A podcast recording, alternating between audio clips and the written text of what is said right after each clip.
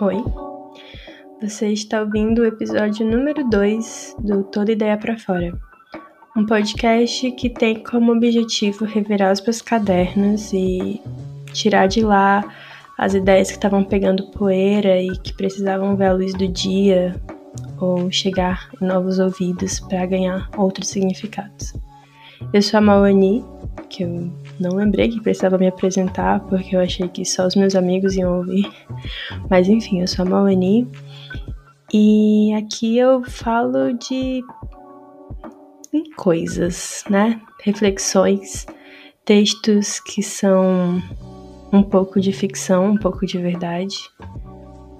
E, como eu falei, ideias que moram nos meus blocos de notas. Numa dessas notas, eu encontrei uma frase que um amigo tinha compartilhado no Instagram do James Baldwin, que em tradução livre seria mais ou menos isso. Você acha que sua dor e seu coração partido são sem precedentes na história do mundo. Mas então você lê. Foram os livros que me ensinaram que as coisas que mais me atormentavam eram as mesmas que me ligavam a todas as pessoas que estavam vivas e que um dia viveram. Eu tinha pouco tempo, antes de ver essa frase, lido um livro da Toni Morrison, é, O Olho Mais Azul, e pensado como que algumas das experiências das meninas negras do livro refletiam também coisas da minha infância, embora fossem realidades e tempos totalmente diferentes. O livro foi escrito antes do meu pai nascer. E isso me fez pensar como esses sentimentos atravessam a gente que nenhuma, nenhuma dor é necessariamente original. E aí eu achei também uma frase em um dos meus diários dizendo que eu queria sofrer de um sentimento diferente, queria sofrer de um sofrimento diferente, que só atingisse 0,2% da população. Que, né, é uma certa arrogância de querer ser diferente. E uma amiga minha falou que, na verdade, a gente acaba tendo dores únicas porque, embora os sentimentos sejam similares, a combinação deles e a maneira como elas se dão tornam cada sentimento único. Então, é um outro ponto de vista. Mas a combinação desses pensamentos é, gerou um texto que eu escrevi originalmente em inglês, porque eu gosto de ter um alter ego que, que escreve em inglês e é diferente de mim em português, sei lá. Hashtag Mulheres Doidas. E aí eu traduzi ele para trazer para cá, mas quem quiser ver o original, vê, escuta, aliás, né? Escuta até o final, que ele vai aparecer lá no final em inglês.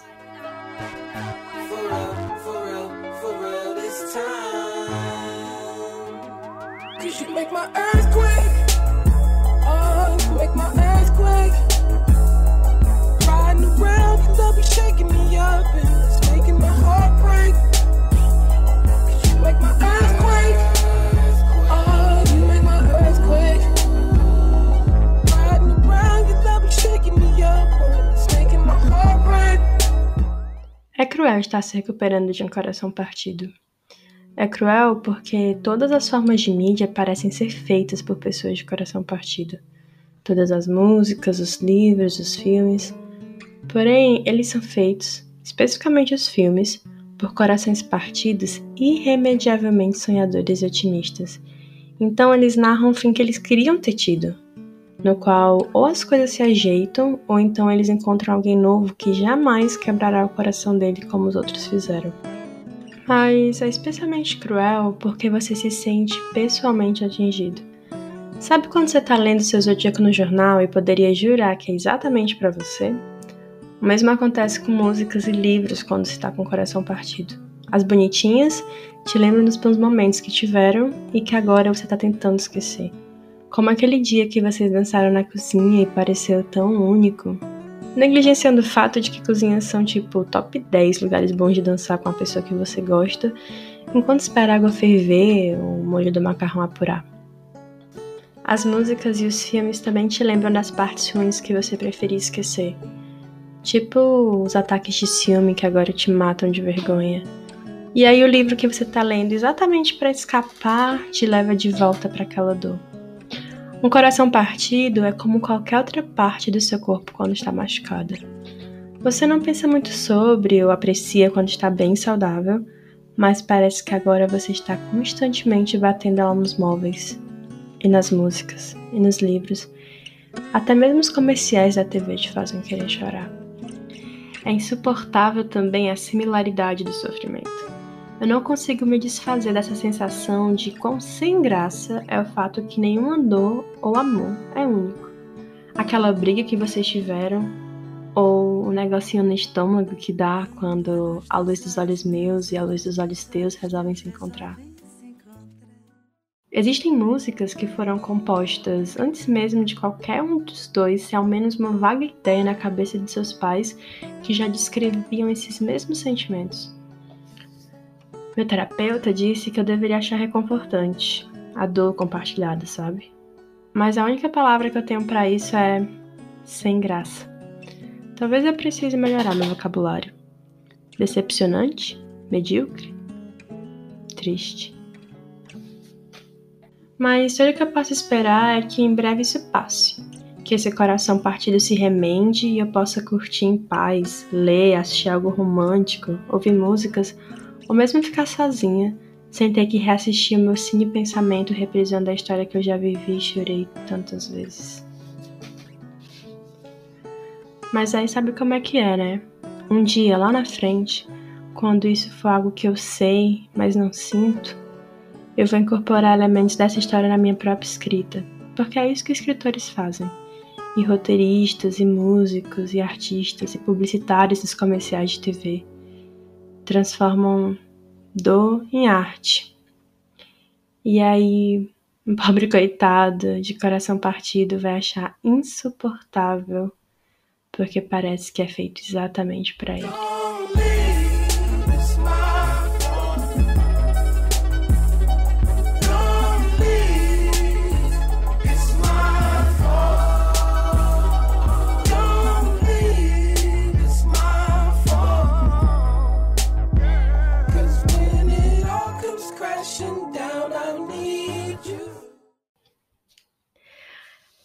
Isso, vocês ouviram o meu texto sobre coração partido e sobre essa ideia de sentimentos compartilhados e de onde a gente encontra essa identificação.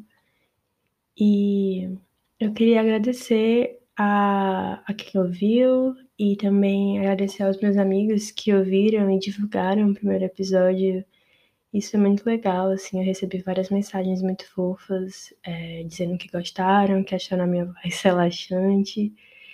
Então fique à vontade para botar para dormir, tá? Sem ofensas. Enfim, agradecer novamente pelo tempo de vocês e dizer que eu tô falando sobre esse processo de é, colocar a ideia para fora e de lidar com as ansiedades, de como eu uso às vezes a procrastinação de uma outra tarefa que está me bloqueando como uma maneira de colocar outras ideias em ação.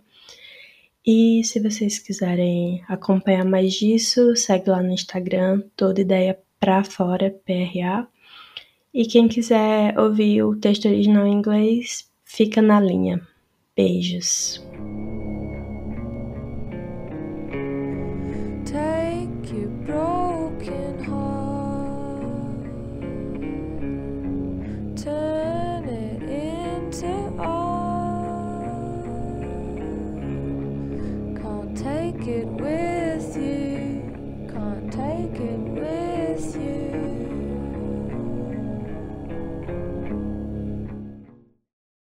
It's unbearable to be healing from a broken heart.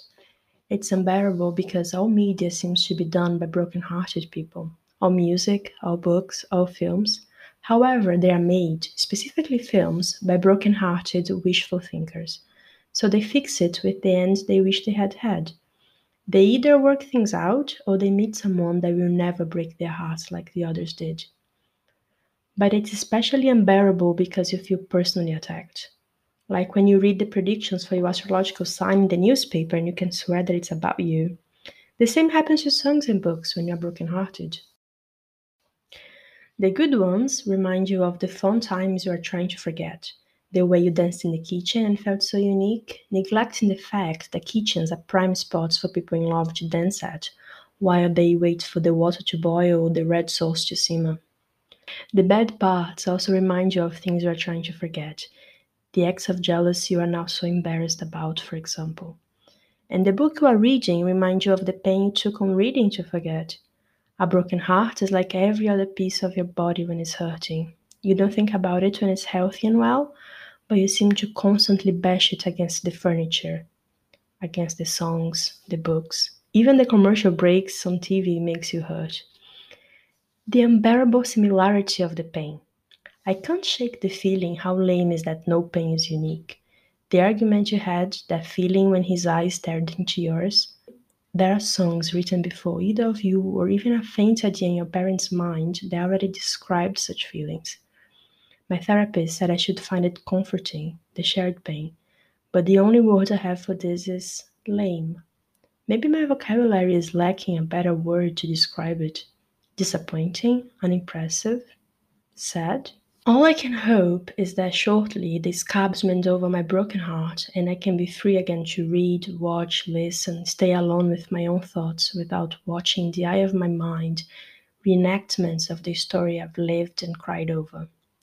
Then, one day, I'll bring elements of that story into my own writing, because that is what writers do. And some poor broken hearted soul will find it unbearable to read, because they will see themselves in it.